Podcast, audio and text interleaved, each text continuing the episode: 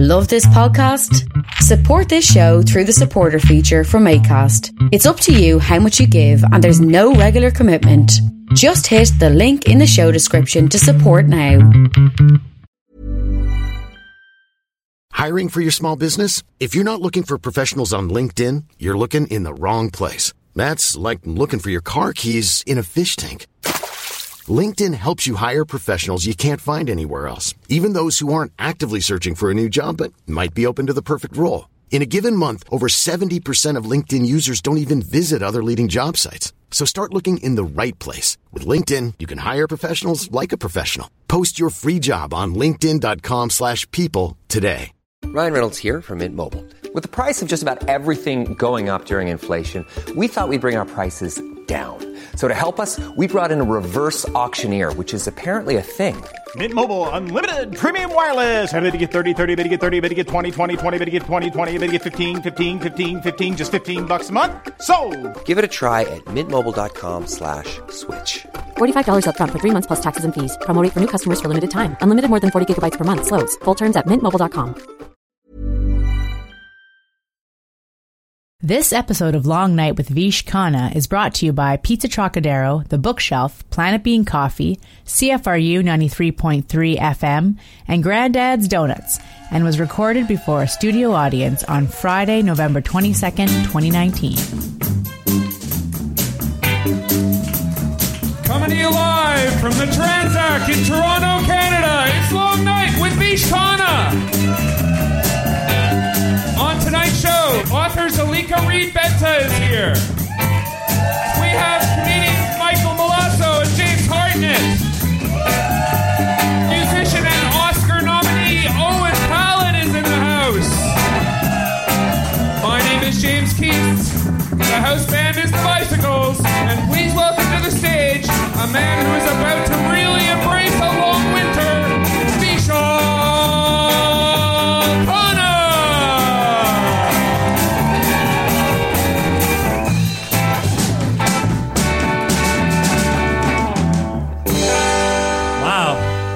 You very much. Good evening, everyone. Welcome to the season premiere of Long Night. How you feeling out there? You doing all right?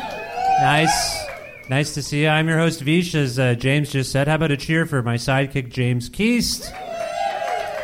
Also, uh, one of the finest bands to ever grace the Transac stage, the Bicycles, our house band. They're the best. Okay, we're going to kick off the show right now. My first guest is the author of this book. It's called Frying Plantain. It was nominated for the Scotiabank Giller Prize, and we're so thrilled that she could join us. Please say hello to Zalika Reed Benta, everyone. Zalika, thank you so much for joining us on the show. Thanks for inviting me. It's nice to see you again. We saw each other, I think, in September or something like that. Yeah. At a, like a literary festival. Yes. That was fun. It was fun. Now, do you like literary festivals generally as a person who writes the literature? Yeah, I mean, it's my first book. It's like so I've only been to about three literary festivals, but they're all very different. They're all pretty cool. Yeah, Uh. I get to see like it always feels like a high school reunion, just because you get to see like other authors that you like known from other places, and just like oh hey what's up, and you get to catch up. So that's pretty cool. I think some people. Has anyone here never been to a literary festival? Because I think some people think they're like dry affairs. You know, Not all the time. they're not. I think they're really fun. I enjoy them very much. Yeah. And I enjoyed your book very much too. And I want to talk about it in a moment. But first of all, for context, where are you from exactly? Are you from Toronto? I am from Toronto. Um, I grew up sort of all around Toronto, except my family and I never went east for some reason. But like uh, started like downtown, kind of like Yonge and Charles area. Then went to uh, Little Jamaica or Eglinton, West of Marlee, which is where the majority of that collection takes place. Kind of went to Wilson and Bathurst. Kind of went to Brampton. Then went to Maple. So kind of all over. So you're really a Toronto person. Yeah. Yeah. Have you ever thought about living elsewhere? Uh, I did live in New York for two years uh, for because I did school there, and then I lived in England for six months. Did you like Toronto better than those places? I liked Toronto better than where I was in England, for sure. Where were you in England? I was in this really small town called Bideford um, in North Devon, where I was like one out of like a hundred people of color. So people just looked at me like, "Why are you here?" Yeah, Uh, right. yeah, we, so. Do we? Do you think we take our? You know, I think it gets mocked, maybe, or maybe uh, maybe some people think it's maybe given more credence than it actually deserves. Do you think we undervalue or take our multiculturalism in Toronto for granted a little bit? I, don't, I have like a really complicated relationship with the whole idea of like multicultural Toronto. Like we do have a multicultural city, and I do think that's something that I um, I did I didn't quite realize until I went to a place like Bideford. That also doesn't suggest we don't have you know systemic racism and Yeah. and things like that. So I don't want it to just be like Toronto's like the greatest place in the world because of there's there's definitely issues here. But um, yeah, I mean it was it was definitely um, a culture shock to go to a very small town where where where people didn't I didn't see like anyone who looked like me. So yeah. I was I, I live in a small town and I was at a funeral the other day and I noticed I was the only person of color there. That's a weird thing to think at a funeral. I, I decided afterwards. Why was I thinking about that? I'm an idiot, is what I was getting at there. But it is weird. You start to notice it when you're in places Yeah. like like River. Let's talk about this book, Frying Plantain. As I mentioned, it was nominated for the uh, Giller Prize. So this is your first book. Uh, the, the Giller Prize is perhaps Canada's most prestigious literary award. Sure. Fair to say. How did you feel about being nominated? First of all, you must have been sort of surprised. I was very surprised. I was also in the middle of having vertigo at the time, so um, it was a really strange morning. Um, I was sleeping and like I was trying to find a, a like a a position where it didn't feel like I was spinning, and then my agent called me and was just like, "Yeah, you were longlisted for the Giller." And I didn't know what was happening, and I thought I was like hallucinating or something. And then she was like, "No, like you were." I was like, "Holy shit, that's amazing!" Yeah, um, yeah. So then, like the excitement came, and then I promptly threw up. So it was just, it was a really weird day. That is a strange time. Was do you think the vertigo was prompted by the anticipation of the announcement? I don't know how vertigo works. I've seen the film. How does vertigo work exactly? I don't. I still don't know. Like I um. I just because I was uh, I was in Vermont and I landed and usually I get sick after I Oh, the do flying, a flight. yeah, right. But uh, I didn't get sick. Instead, I got vertigo. I didn't know what was happening for the first. Had you had it before? I've never had it before. Oh. so I didn't know what was happening for the first couple of days, and then I went to the uh, I went to a walk-in clinic and projectile vomited everywhere. So then he was like, "Go to the emergency room, please." And then I went to the emergency room, and they were like, "Just take Gravol." The Gravol didn't work, and then it all ends with me going um, to a physiotherapist to do like a maneuver. And this is a very long story that has nothing no, to no, it had everything. It had vertigo and projectile vomiting, and then a physiotherapist. You can't go wrong when you throw you one of those you into your story. I thought it was good. Are you okay now? I'm okay now. It's Okay. been it's been gone for a while. Tell us uh, more about this book. I've read this book. I enjoyed this book very much. Can you kind of offer a synopsis of the book for those who haven't read it yet? By the way, it looks like that. It's It called does. Frying Plant. It's available everywhere, Yes. pretty much.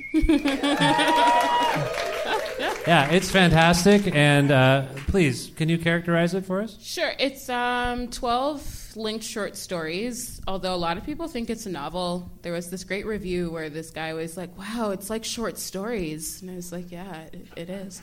Um, and it follows uh, one character named Kara Davis from when she's about n- when she's nine to about when she's 21.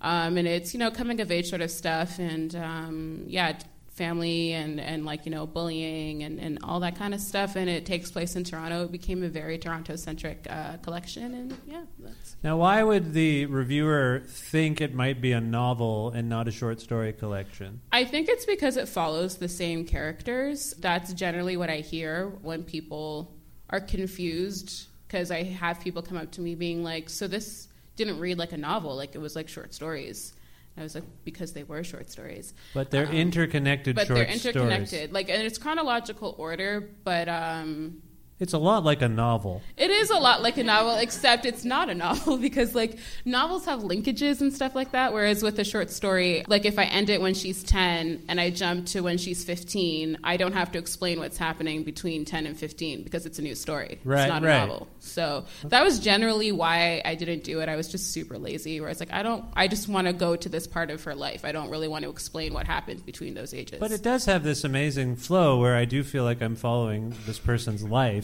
Well, that's but, great. But it's I'm glad. and that and that the stories are definitely connected. I mean, we've Yeah. we've said that, and, and they they speak to one another. Yeah. Okay. Is there a reason why? You, I think we talked about this before, but I want to ask again because it's fun. Is there a reason you chose short stories as a way to tell this particular character's story as opposed to a novel? Well, at you first, said laziness, but that can't be the only reason. Well, actually, at first, I thought I was writing a novel. I wrote uh, my first story, and I was like, "Yeah, this is the first chapter." And my mentor was like, "That's not a chapter; it's a story." And I was like, "Oh, okay." So then I wrote a second. What is thing. it? Well, I don't. What's the distinction? Is it because it didn't say like one at the top of the page? No, I think or it's two. because There's it- uh, different numbers.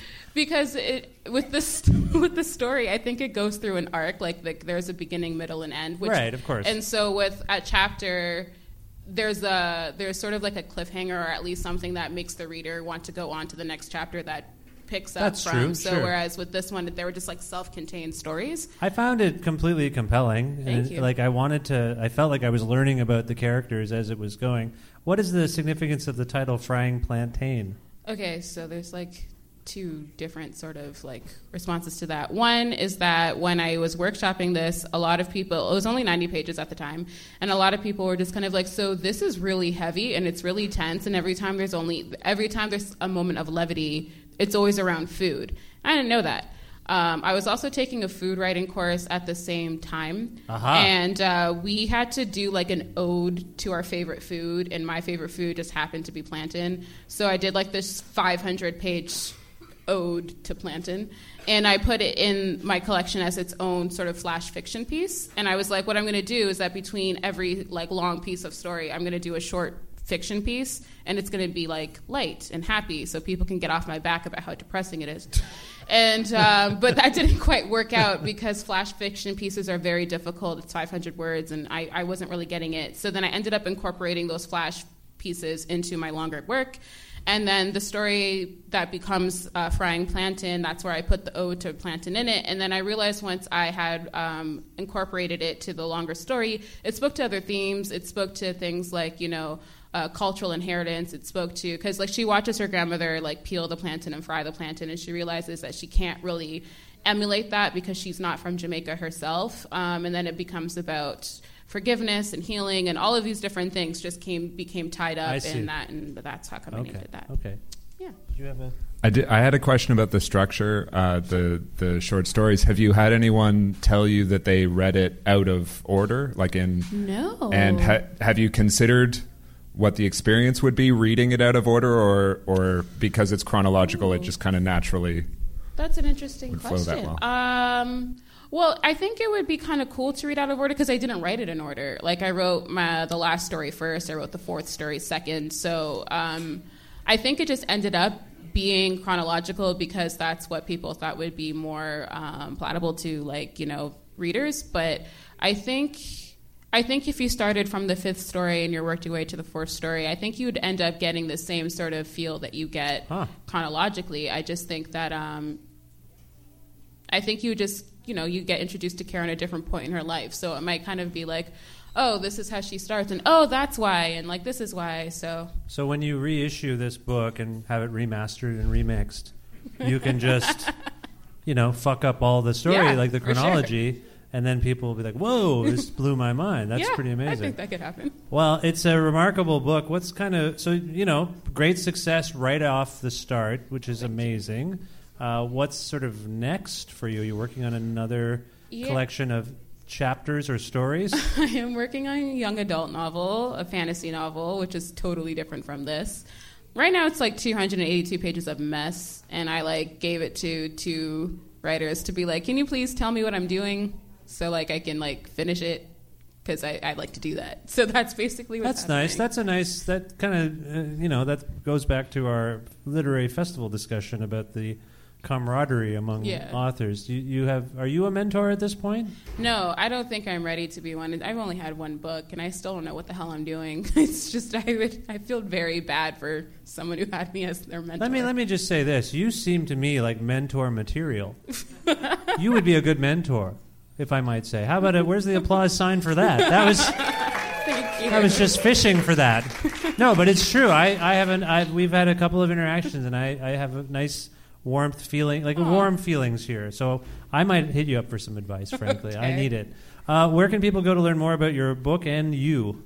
Okay. Oh, uh, so I have a website. It's leekareadbentet.com. I'm also on IG, Zalika RB, Twitter, but I'm really, really Yeah, you have an odd Twitter handle.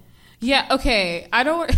I was. I was in, looking for it the other day. I'm like, this can't be right. But it, I was like a very pretentious undergrad when I came up with that handle. So it's literati one six seven. Don't judge me. What does the Um, one six seven mean? It was just because literati was taken, and I felt like one six seven just went with it.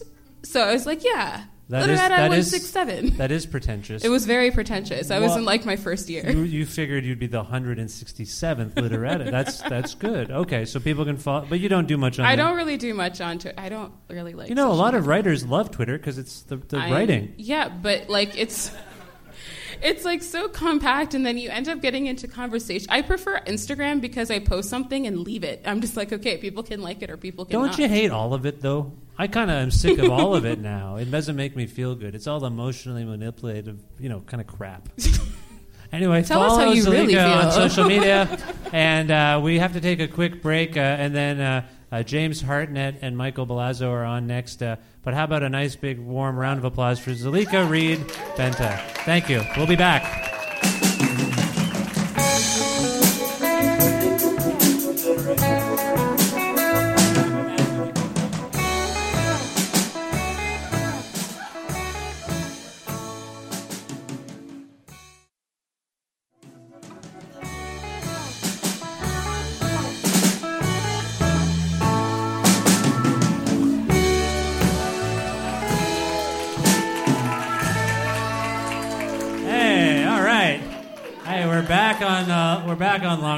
Thanks for being here at the season premiere of Long Night at Long Winter 8.1 at the Transac Club.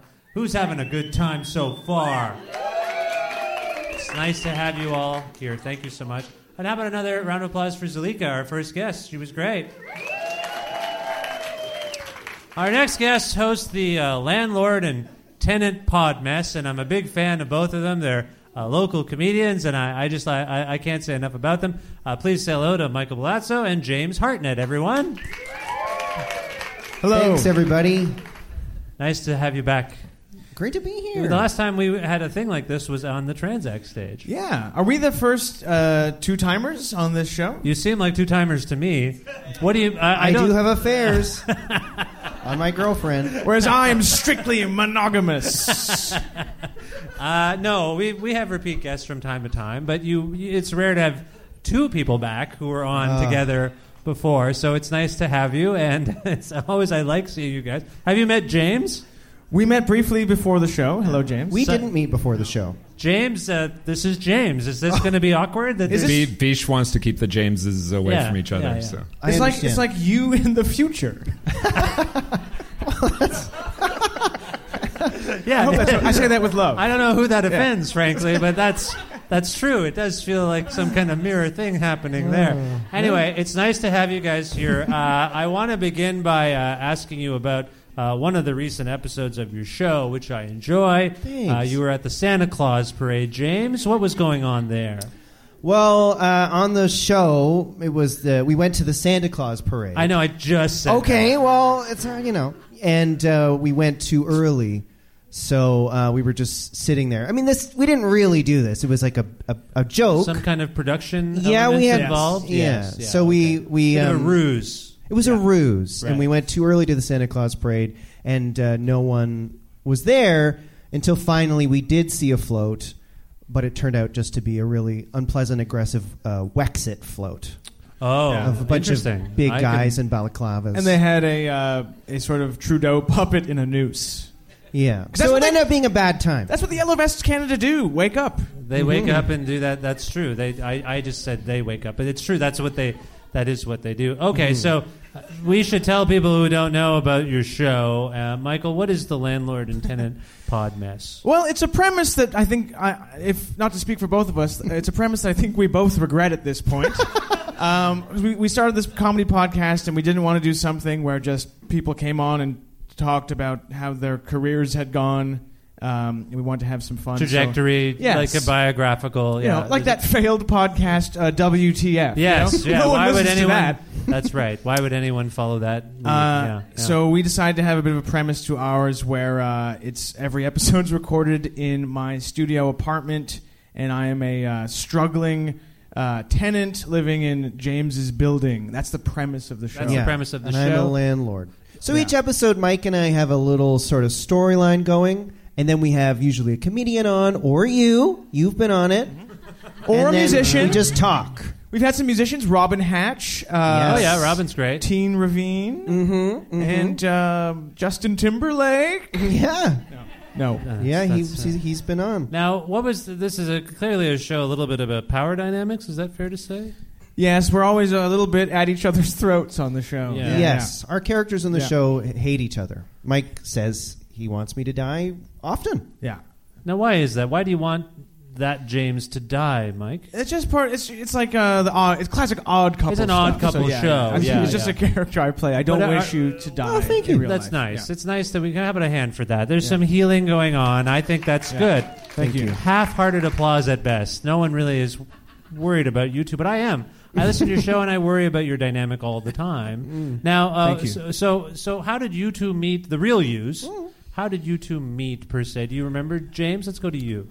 Oh wow! Oh yes, the first time I saw Mike, I was at Frosh Week at U of T, Uh huh. and I oh U of T. Okay, shout out. Anyone here go to post secondary education? And we, uh, in my Frosh Week, I saw a funny band. What do you call it? A funny band. Joke And- band. And Mike was in a funny band at my Frosh Week. They were so funny. They were called the Gentlemen Callers. And Mike was in this funny band with his brother and another guy. Don't know what happened to him. And then um, we met just doing comedy. And uh, but that's the first time I saw you, So Mike. Very that, funny. Does that check out with you, Mike? it does check out, although it does make me sound like I am like twice your age, but I'm only a few years older. You Yes. were also an undergrad at the time. no. I Oh. was part of the hired older. professional Are entertainment. you significantly older than James? No, only a okay. few- Okay, yeah. all right, all right. it depends if you think a few is Decades, significant. yeah, I mean, yeah. What, now How did you get into doing comedy? You were in school. Like, Yeah. you, were you doing comedy during school? Yeah, I did like U of T stuff and got an agent, and then uh, You when got an end- agent as a student? Yeah, I mean to do like Tim Horton commercial auditions, it wasn't. A Does huge that mean you're a child star? Yeah, Were you a child star? Yeah, kind of. You were a child star. I did not know that. Yeah, Okay. twenties. You're still a kid. And, and Mike, what about you? How did you uh, enter comedy, so to speak? Um, through that joke band that uh, James mentioned earlier. you, yeah. you are a musician on some Oh, level. he's good. Not like these guys. Let's hear it for the band. I'm going to cheer for the bicycles, everyone. He's Yeah. deflecting. Mike, Um, you know what Mike's amazing at? Harmony. Give him a note. He can do the harmony. I'm the putting Brian pressure on Wilson you. of the Toronto indie comedy scene. Is that right? You you can hit some notes. We have Owen Pallett on later. He might be interested. oh shit! I'm busted. yeah. He's very talented, you know. Yes. James mentioned he's Oscar nominated. Like that's Oh, that's wow. not that's not Oh. easy to do. I don't Yeah, think. we're not. No, we, we haven't even been nominated for a Canadian podcasting award. Now, you are you are a little you are a little down on your own show. That is something I've noticed. You, you, you're a little hard on yourselves. What, what are you expecting from the world with your podcast exactly, Mike? Is it James? Would you agree? I feel like it's mostly Mike. Well, you know, Mike. Mike, it's in his nature to to say, "Oh, you know, it's no big deal." He's humble. Because I'm well, I have Eastern European heritage, so it's very uh, a very pessimistic, uh, pessimistic outlook on life. But Yeah. like this Canadian podcasting award thing that you bring up is a complete farce, isn't it? um, like it does. those it's are not- your words. I, I, I've never been nominated. I've been doing a show for a while. Now, for those awards, though, you have to like submit yourself and pay. yeah, to that's submit. it's a scam. It's a Yeah. racket. Yeah. It's, it's a total racket. So why do we care about this stuff? Are you you're going to keep doing the show? I'm going to keep doing this show. We're gonna keep doing it as long as um, our Patreon keeps just paying for the production of it. the minute we have to pay out of our own pockets, I'm throwing the microphones into Lake Ontario. Right, Yeah. right. No, no, but it's a great show. I think people should check Thank it you, out. it you. deserves a bigger audience, but Thank there's you. it's a little bit hard to do comedy in Canada, isn't you? Is it? Is it? Is Oh right? no, Veeks! I mean, Mike Myers is from here. He's oh, done well. Dan Aykroyd. Uh, the list goes on and Leslie on. yeah, yeah. Yeah. So I don't understand why everyone's having such a tough time doing comedy. James, you do comedy, aren't you I, rolling I in don't. it? That is a lie. You don't do comedy? no, Oh, you quit, didn't you? I did. Yeah. Yeah, that's Have, not good. have you ever reached out to Aykroyd to either do this show or your uh, private podcast? My private podcast? What does that mean? What does The that one that you have on the darknet. No, Uh, no, I don't have no. that. I met Dan Aykroyd once Ooh. in my life. Keep going. Do you want to hear the story? You have a fixation on Dan Aykroyd. You think he's we a like to poke fun. strange figure in Yeah. com- can he, but he's a kind of a. Did you like the movie Spies Like Us? I that was one of the first movies I saw as a child. Me too. And it was the theme song was by Paul McCartney. That's right. Yes. That, the good. Are you doing a trivia night? What's what's going on? Who's now known as Grand Dude. Anyway, Is that right? Okay. Yeah. Anyway, yeah, I met Dan Aykroyd at the last Tragically Hip show in Kingston. He was in my, sitting in my section, and I went to. I was like, guys, I should go say hi to Dan Aykroyd. I really like Spies Like Us. So he was. I'm was. sure that's how most people approach him. They're like, "You're the guy from Spies Like Us." So he's sitting with his wife, who is uh, also in the movie Spies Like Us. No. So I walk over and I say, "Hey, Mr. Aykroyd, I'm a big fan." Uh, Vish, she's like, "Oh, Vish, how's it going? Great." Uh, blah blah blah. And I say, uh, "Yeah, it's nice to see you, and I, you're lovely too." I say to his wife, and I say, "Is it? Do you think we could get a photo?" He's like, "No, no, no, I'm not here. I'm not here. If they find out I'm here, they're gonna drag me out of here, Vish. You got to get out of here."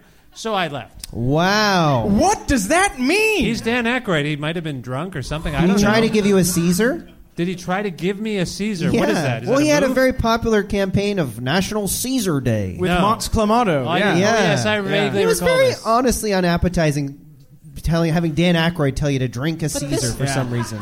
Audience never accept a drink from Dan No, Aykroyd. it doesn't seem like a doesn't Men seem and like women. A, that doesn't seem like a call. Who was going to take him away? I don't know. I think he was just trying to get rid of me. He Like didn't want to draw the attention to band himself. or security? Well, he was in us. We were all in like a pretty close section. I think he just didn't want to draw attention to it. Did he have a beef with Gord Downie? No, no, no, no, nothing like that. No, I think they were quite good friends. You know, he got them on Saturday Night Live. I remember that. I remember that too. 1995. Yeah, Ladies and that's gentlemen, right. please welcome the best band from Canada, the Tragically Hip. you really dislike him, don't you? No, I love.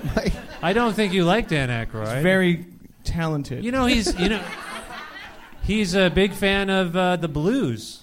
he loves Mississippi Delta blues. Yes, the most authentic kind, Michael. I think you're wrong to make fun of him. Now, you both are comedians who I love very much. James, you put out a record. What was it last year? Yes. What was it called? It's Or- called Get Bent. Get Bent. stand-up album. It's on iTunes. Please check it out. you know, iTunes I don't think exists anymore. I oh, think they got well, rid I don't it, know. right? Yeah, it's on uh, some Apple Music. Google. Apple Music. Apple I think Music. is what Apple it's on, Music. yeah. Oh, thanks. It's Yeah. a wonderfully funny album. Thank you. How many albums have you put out? That's the one. Uh, you So I'm working do- on a number two. Are you working on it now? Well, yeah, trying to. How's that going? It's hard. I found after doing, you know, you said you um, build up so much to record like an hour or so, Yeah. and then it's really hard to think of like news. I don't know. You feel like you left it all out there. It's hard to come up with new It's material. hard to do work. Yeah, it's really hard. It's hard to do work. But Mm. how many years uh, of material was that? Would you say? Oh God! I mean, most of it was a couple, but some. I mean, it was the first one I did, Yeah. so some of it was awfully old. But it was encour- it was encouraging. Like you want to keep doing it. You don't Oh, want to. yeah. Quit, you don't want to be like James here and quit Mm-hmm. comedy, do you, James? No, I am your future. In fact, Now, Michael, big exciting news. You have a comedy album taping. I have a taping. It's exciting news. Yeah. How On, about uh, cheer for you. the guy's going to make a comedy album? Thank you. What's the details there? What's Uh, going on? I'm recording it very soon, uh, December 3rd and 4th at the Ossington, uh, right here in Toronto. Uh, two nights, different lineups, and uh, James is doing one of the nights. And uh, I'm looking forward to it. Please come, everybody. It's pay what you can. And, uh, is this your? Why did you stress that at the end? Mike is negging himself and us. yeah, Mike, even if you charge ten bucks, you people can would charge come. whatever you want. I Would mean, here, who here would pay to see any comedy? All right. Mike, Great. you're Great. you're cucking us. They they paid to get into this. I mean, Oh, this this shit. is technically comedy. Anyway, Yes. uh, is They- this your first album? It is my first album, yes. Yeah. Okay. And so, how many years of material are we talking about? here? Um, so I've done stand up for a long time on and off. So it's some jokes I'm doing are almost 10 years old and some are just uh, very recent. I'm just trying to collect the best of my material. Ten years old. So is Yeah. it go- is it dated? Are we going to hear like jokes about Joey Buttafuoco? Joey or- Buttafuoco, uh, a lot of uh, Y2K material. Y2K material, yeah. Yeah. I think we've gone way past 10 years, by the way, but Yeah. I've lost just track 10 of time. But yeah, so no, it's, it must be exciting. It is exciting. Yeah, I'm looking forward to it. Um, it's going to be great, and uh, you'll you'll be hearing a lot more from me in the future. I, I think so. I think that's fair to say. Okay, now where can people go to learn uh, more about your podcast and maybe you individually? James, why don't you start? Uh, well, I'm on Twitter at James Hartnett. The Very pod- funny on the Twitter. Thank you so I much. think you're I think you're amusing. Thank you. Yeah. And um, the podcast is very fun, funny. We have a lot of local comedians who are great, and these too sometimes. Why do you keep?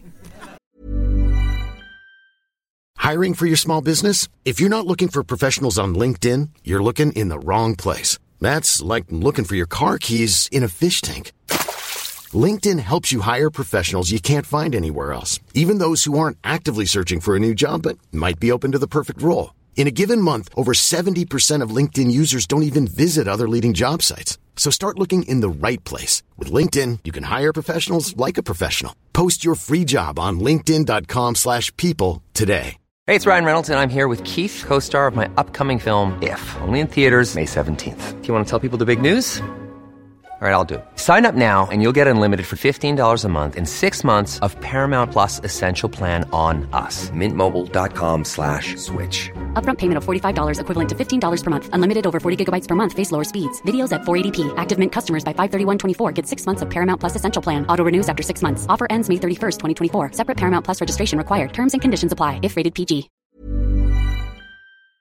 Well, I'm just saying that some people are funny and also Vish every time. Oh God! What did I do on the show again? You had me on to talk. we had a tech problem where I was sweating quite hard Oh 'cause I yeah, couldn't you were figure pretty out how to- frazzled. I had Yeah. come all the way from Guelph, right? No, we're having you for round two. No tech problems. okay. And you did some sort of uh, freestyle rap. I, I really enjoyed. No, I actually highly criticized your theme song, which you wrote.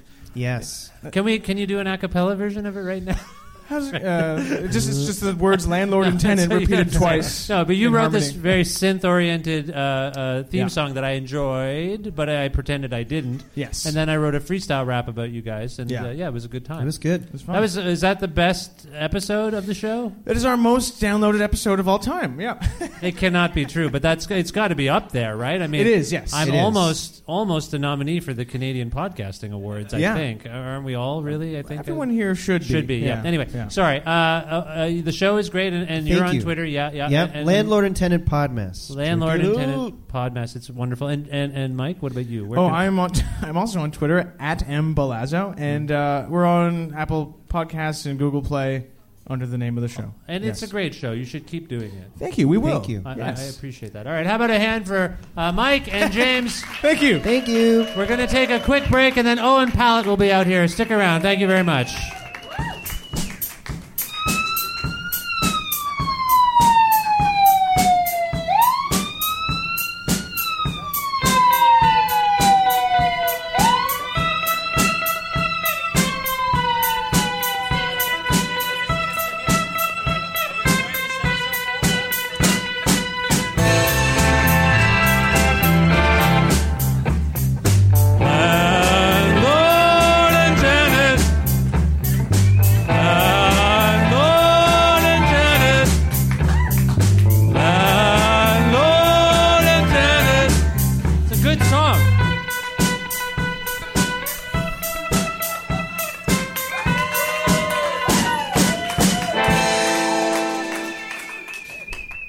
A cheer for the best goddamn band in the land, the Bicycles? busting out the landlord and tenant podmess theme song. Thank you so much. I really do love you guys. I want you to know that. No matter what happens to me and to you, I think you're great. How about another hand for James and Mike of the landlord and tenant podmess? All right, our next guest is an Oscar nominated uh, artist and uh, one of our, our greatest artists to ever come out of this particular city, if I might say. Please make some noise for Owen Pallett. Hi, Vish. Hello. Nice to see you. Is it? What is that supposed to mean? Of course it is. Why would you make things awkward right away? Because it's me? Because you know that's what I'm going to do? Why would you do that to me? I was just I was just asking for confirmation. Do you know that every time I've driven to Toronto lately, I end up some, some except for today, but I end up kind of driving through Parkdale because that's what the map tells me, and I always see you walking around. I'm I have a dog, so I'm often walking Oh, around there you go. Parkdale with the dog. Well, not my dog anymore. Uh, I lost the dog in the breakup, Oh, I'm sorry. but I'm still walking her. Wait a minute. You lost the dog, but you have the responsibility of the dog. Is that what you're saying?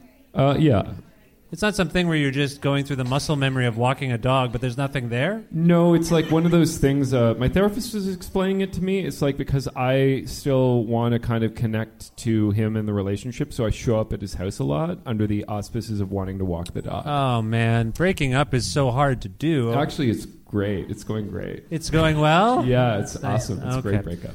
Oh, and I mentioned in my brief intro that you, I think of you as a, you know, a real important figure from Toronto. But where are you actually from? Are you from here? Uh, I was born in Mississauga. Oh, so nearby. Mhm. And what was that like for you to? Did you grow up there?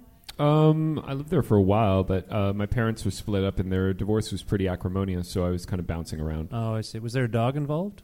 Nope. Okay, good. Let's move on. I tried to make it fun, and it didn't work out at all. No. Uh, okay, so were you but mostly in Mississauga? You know what's great about Mississauga?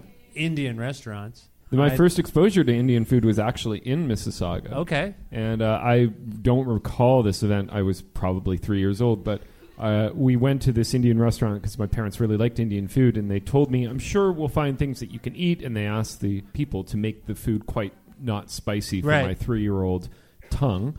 And uh, every dish that came out, I was not able to eat it.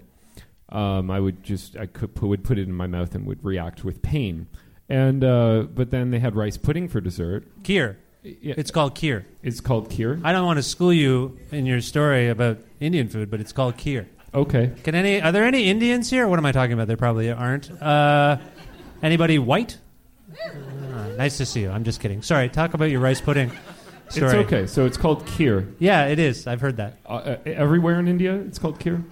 I haven't. I can't. Ver- I've been to India, but not everywhere. I can't verify. People probably call it all sorts of weird fucking things. But yeah, I call it kheer. My mom calls it kheer. It's, Okay, Yeah. I, I will call it kheer. Little from like now on. slivers of almonds, maybe. I was three. I don't remember. Okay, sorry. Continue.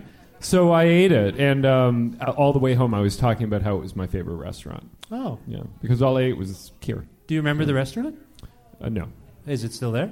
Uh, no, it's gone. Okay. Do you get back to Mississauga much? Mm, yeah, I have aunts and uncles that live there. I sometimes go and visit them in their McMansion, and uh, you know, it's pretty. It's it's what it is. Nice, nice. Mhm. So, how did you end up in Toronto? I don't actually. We've talked thousands of times in this Mhm. sort of context, interviews, but I don't remember how you got to Toronto. How did you get to Toronto? Not, not Um, literally the bus, car. I mean, why are you in Toronto now? I went to U of T. Oh, I- you went to and- U. Yeah. I enrolled Did at you- University of Toronto. Did you happen to see the Gentlemen Callers performing by any chance? Yeah. Jim- Mhm. Mike's band. You did. Yeah. How were they? It was terrific. Nice.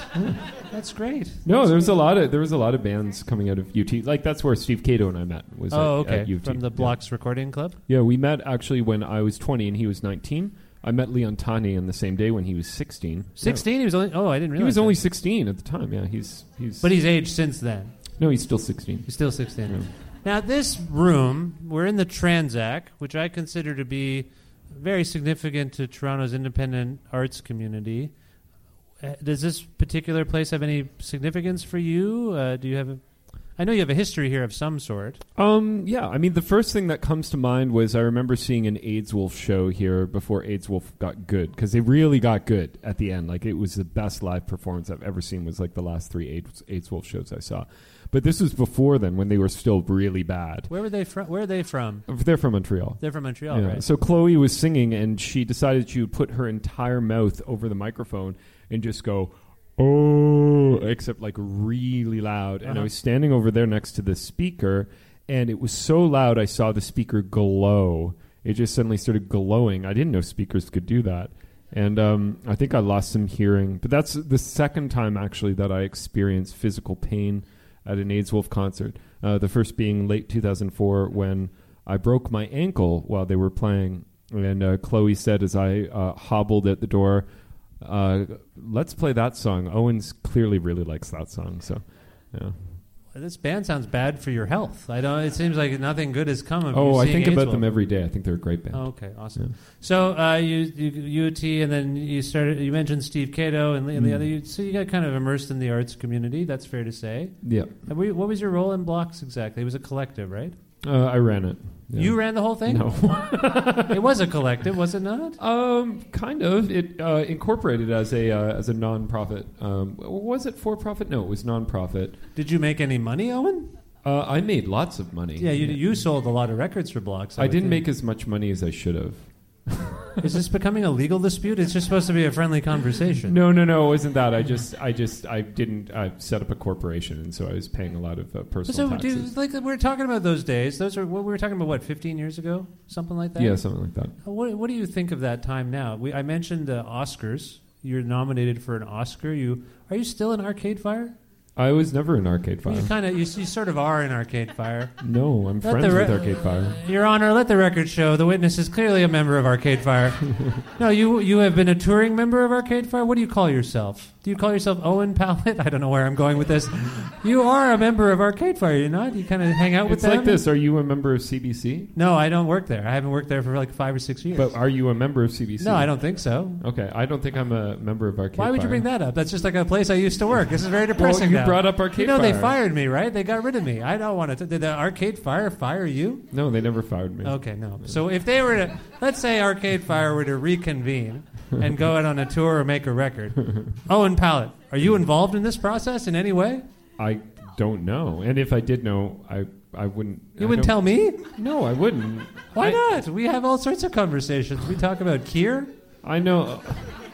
Look, I'm I'm happy to disclose all manner of things about my personal life, but I prefer not to talk about my clients. Okay. Oh, clients. Yeah. So there, you you they work for you. Okay, I get it now. No, Client? you, no, no, no, no, no. No, if they're no, a the client, other I way work for them. They, You got- right, you got okay. the I'm sorry. Okay, Power I didn't- dynamic all I didn't understand what you were saying. What are you kind of up to these days? Because you just played a show. James uh, Keese. Have you met James? Uh, yeah, I know James. James was just uh, saying he saw you perform in Toronto at uh, where was the show? It was at the Longboat. Oh, Uh, former site of this very talk show. are you doing the applause sign for a building? That's where we did the show. Oh, For we used to do old the show. We used to do Long Night at the Longboat Hall, and then we made them so successful, Long Winter, they Mm. kicked us out. Oh yeah. You can't Transac. Hey, how about a big cheer for the Transac? Why are we going down bad memory lane? No, it's we can't do it there anymore. So That's you too just bad. played a show. What's the occasion? Do you have new music uh, written and recorded? Yeah, I got a record. It's been done for a couple of years, but uh, I I'm, I don't know when I'm putting it out yet. Okay. Yeah. Okay. So are you playing the songs live? Yeah, I'm playing them, touring them, got shows here and there and stuff like that. I'm putting together a new live show. Well, I put it together. I'm just kind of like refining it at this point. Okay. Okay. Mm-hmm. I assume somewhere down the line, you and I can have a more thorough discussion about this new album, right? Sure, yeah, you wanna come this over? This experience hasn't sullied our relationship in any way. No, I still see you as a, a valuable asset to uh, you know my car- career trajectory. That's good. That's all I want. That's all I want to be. I'm glad you said it like that. When you put it that way, it feels particularly nice. You're doing something at the Art Gallery of Ontario? Yeah, um, there was a Peter Paul Rubens exhibition that's still ongoing, and uh, they asked me to uh, create some kind of a musical uh, accompaniment slash intervention something. So uh, I went to my friends at Claviers Baroques, who are uh, they're fantastic harpsichord makers. They're based here in Toronto, and have been um, kind of uh, yeah, Dan and Don. They're amazing. And their their harpsichords are Harpsichord heckle, sort of. Yeah, that that is was- rare. that That is the a first time. True Transac moment. But yeah, so they uh, they brought in a couple of harpsichords um, because uh, you know at the time that Rubens was painting these paintings in Antwerp, it was also the heyday of the harpsichord, the Flemish harpsichord was being made. Uh, it was by a family just down the street from them, and while he never owned one or painted one, he often visited their uh, workshop and stuff like this. Oh, I So, see. Um, so I, I wanted to have a sort of harpsichord installation, but also have the music that was being played to be somewhat of a, you know, slice across the work that was being played. So I adapted some Julius Eastman works to be played as this kind of like a you know drone. Not only because I felt that the aesthetic of the work kind of complemented the paintings, but also the politics of the work kind of uh, contrasted. So uh, that's what I did, and we did a gala concert too with uh, a bunch of works for Antiphonal Choir by Chris Dirksen and Matt Smith. They composed work uh, specifically for the event, and I wrote something too. You seem smart. Oh, You said a lot. You that said sounds like such an insult. No, no, you do. You said seem it. like a smart guy. You used the word gala. I caught that. That was good. It's amazing how much stuff you Should can I do. take over? No, it's fine. I'm having a good time. I'm enjoying myself. I don't know about you. No, it's that's that sounds great. What are the dates of that though? Is it uh, like I the mean, gala has already transpired. right? It happened about a you month said ago. it again. Yeah. Unbelievable word. Am I saying takes it me right? You could say gala, but yeah, that's, I that's don't a think kind that's of an right. apple. I no, think. it's ga- yeah, exactly. Yeah. Gala's the Um, go. it goes on, I believe, until pretty much till the end of the year, but you should go now. Okay, and uh, sorry, it's at it's at the AGO. It's at obviously. the It's at AGO. AGO. Okay, Mhm. and uh, what else is going on? Is that pretty much it? You're working on this record that may be out next year.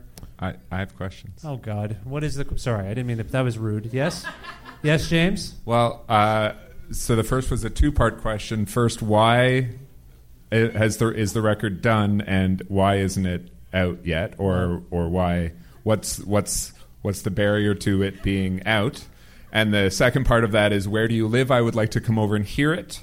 So if you could maybe play it for me, uh, because just- I'm I'm keen to. We're getting I- into some sticky legal, I, I legal saw a lot of it at all the show, obviously, Yeah, yeah. and really enjoyed it. I'd like to, to listen to it more often. Well, despite my gregarious public persona, um, I am uh, going through a number of mental health issues, Oh. and um, this has kind of kicked back the record several times. And as in addition to this, um, the label is trying to find like the right time to put it out because they, like me, acknowledge that it's a work of genius and it needs the proper amount of a proper amount of uh, you know it needs to be released at the right time. Uh, that's the answer to your first question.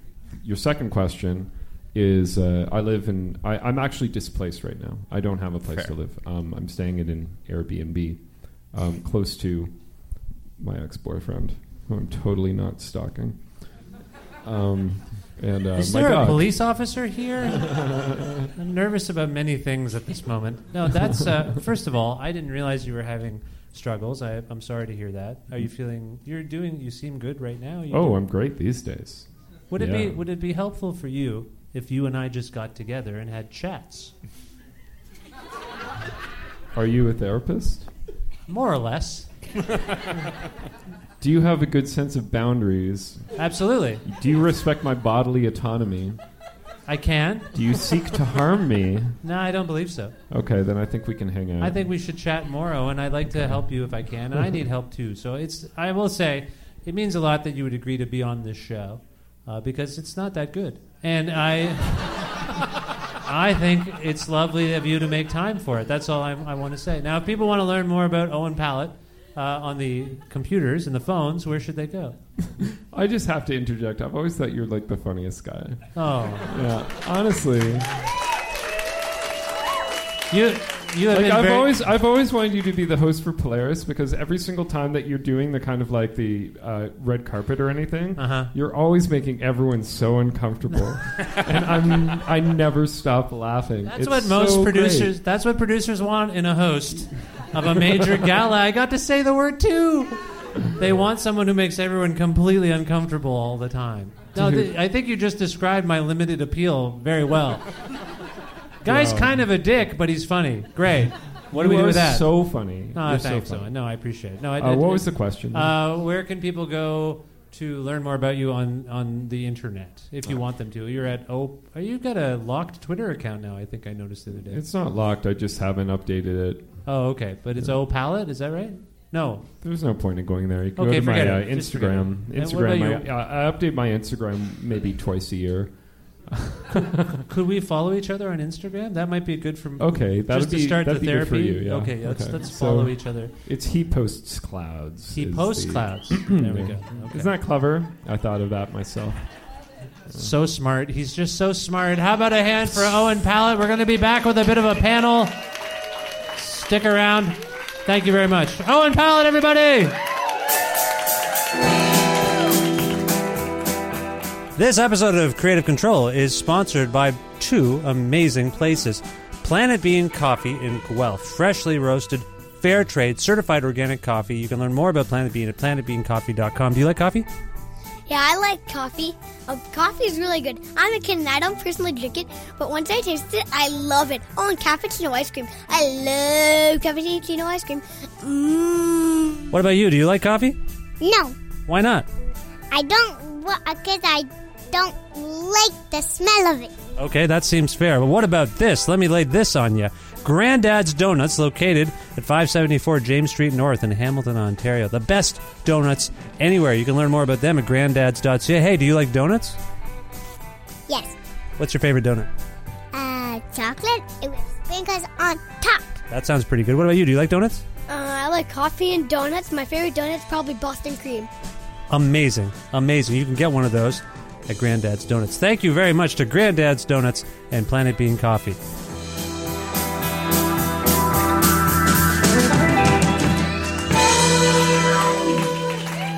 Oh, the song Bad Luck by Royal City. That's a good song. Owen, were you a member of Royal City? Uh, no. I'm pretty sure you were. I played with them some. Yeah, I used to see you play with Royal City. I thought you were a member. No, I wasn't. And uh, that around that time, I think me and Bob were kind of floating members. Oh, yeah, but- Bob Wiseman. Yeah, Yeah. but that was also at the time that the band kind of spectacularly imploded. So uh, Yeah, we don't have to talk about that. Good friends of mine. I like Royal City. How about a hand for the Bicycles playing all my favorite songs tonight? Okay, as you can see, we have all our guests on stage now. Zalika, are you there? I can't see Owen. Come on. I am give me some here, room yes. We got uh, Mike and James. And Hey. James, I uh, neglected to explain uh, this portion of the program. We don't have a lot of time left, but what we normally do at this point of the show is we speak to the audience. I do most of the talking, and I say, I need a couple of topics of conversation, and whatever you want us to talk about, we will talk about. It's like a stupid game show, really, or a smart game show. So, does anyone have anything they'd like us to talk about right now? Just shout it out. Anybody? Christmas. No, not Christmas. Too religious.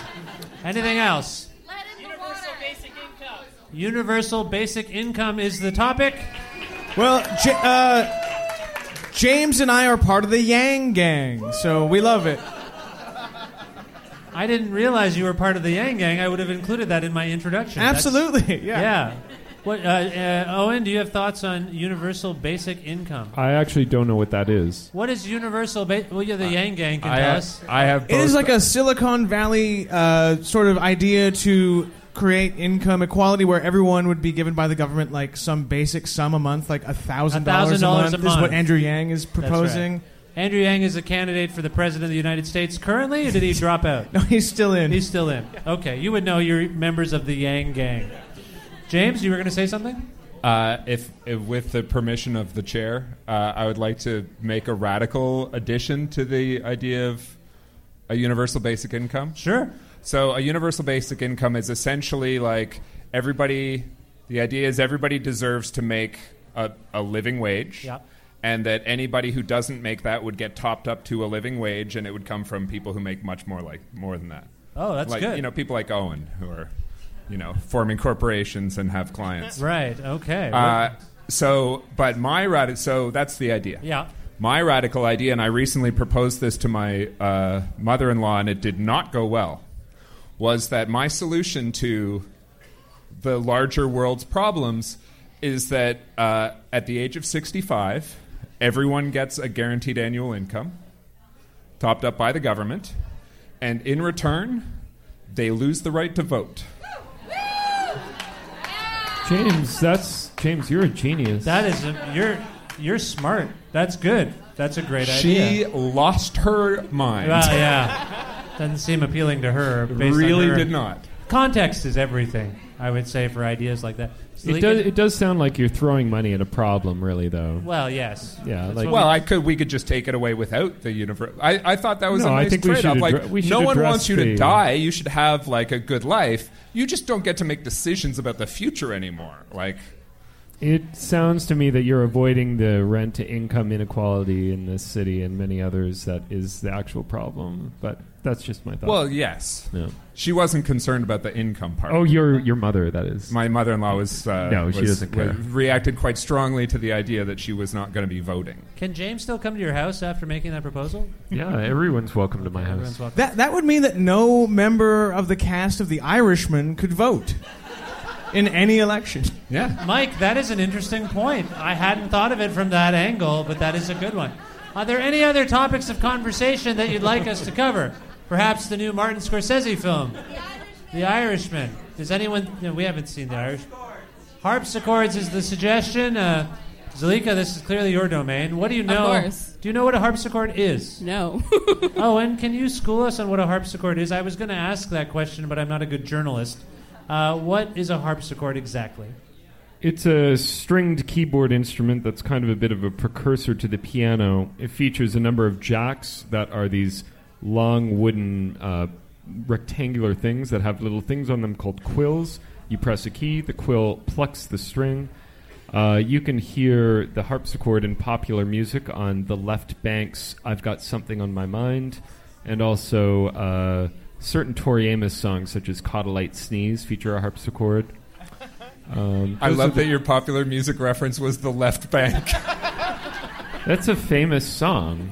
I mean, uh, Jens Lekman sang, sampled it for Black Cab, but then I don't think he could get the rights, so he had to replace the harpsichord with mandolin. But Didn't didn't the Rolling Stones once use a harpsichord? They're big.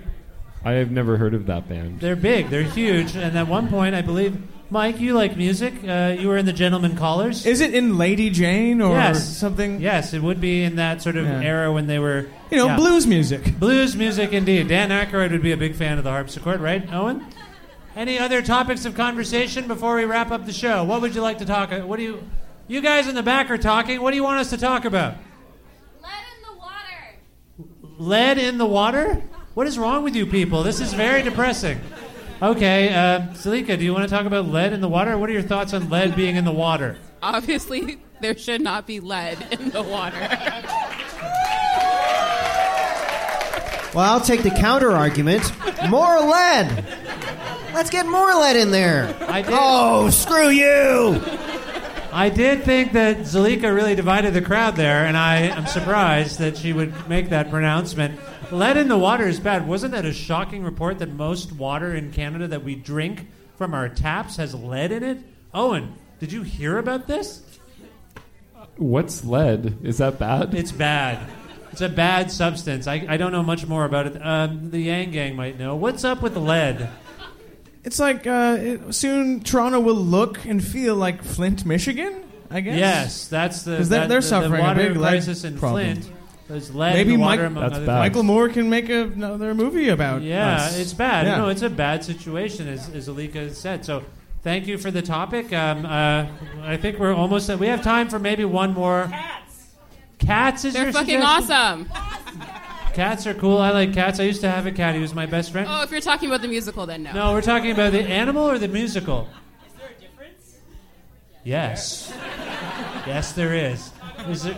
Well, I I love. I'm a cat person primarily. I know, and you like to walk a dog. Uh, you mentioned that. It's a bit of a strange circumstance that you have there with the dog walking. I say, like the scenario doesn't seem healthy, but still, cats are wonderful, don't you think, uh, James, Mike? You cat people? My girlfriend has two cats, and she recently moved in, so now I have two cats too. And they are nice.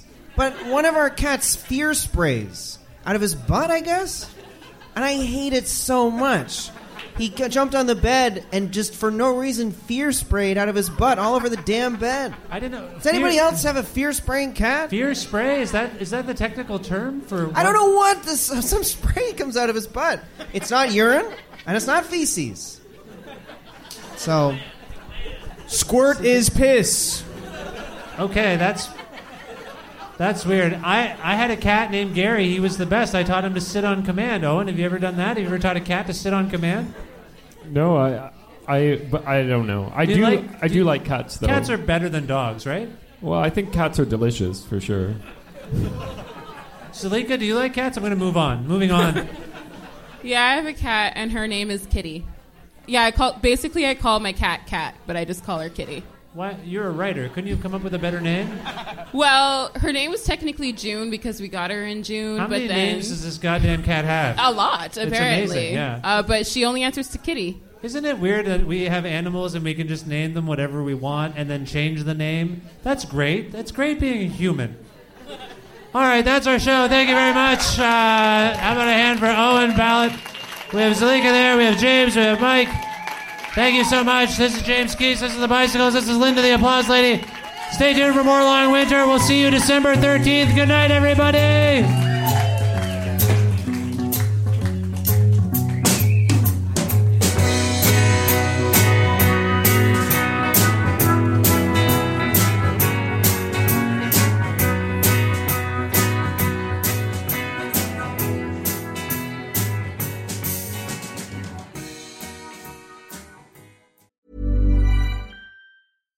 Hey, it's Paige DeSorbo from Giggly Squad. High quality fashion without the price tag. Say hello to Quince.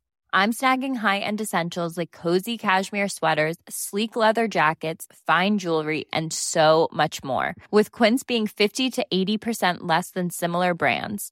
And they partner with factories that prioritize safe, ethical, and responsible manufacturing. I love that. Luxury quality within reach. Go to quince.com slash style to get free shipping and 365 day returns on your next order. Quince.com slash style. Imagine the softest sheets you've ever felt. Now imagine them getting even softer over time. That's what you'll feel with Boll and Branch's organic cotton sheets. In a recent customer survey, 96% replied that Bowl and Branch sheets get softer with every wash. Start getting your best night's sleep in these sheets that get softer and softer for years to come. Try their sheets with a 30-night guarantee. Plus, get 15% off your first order at bollandbranch.com. Code BUTTERY. Exclusions apply. See site for details.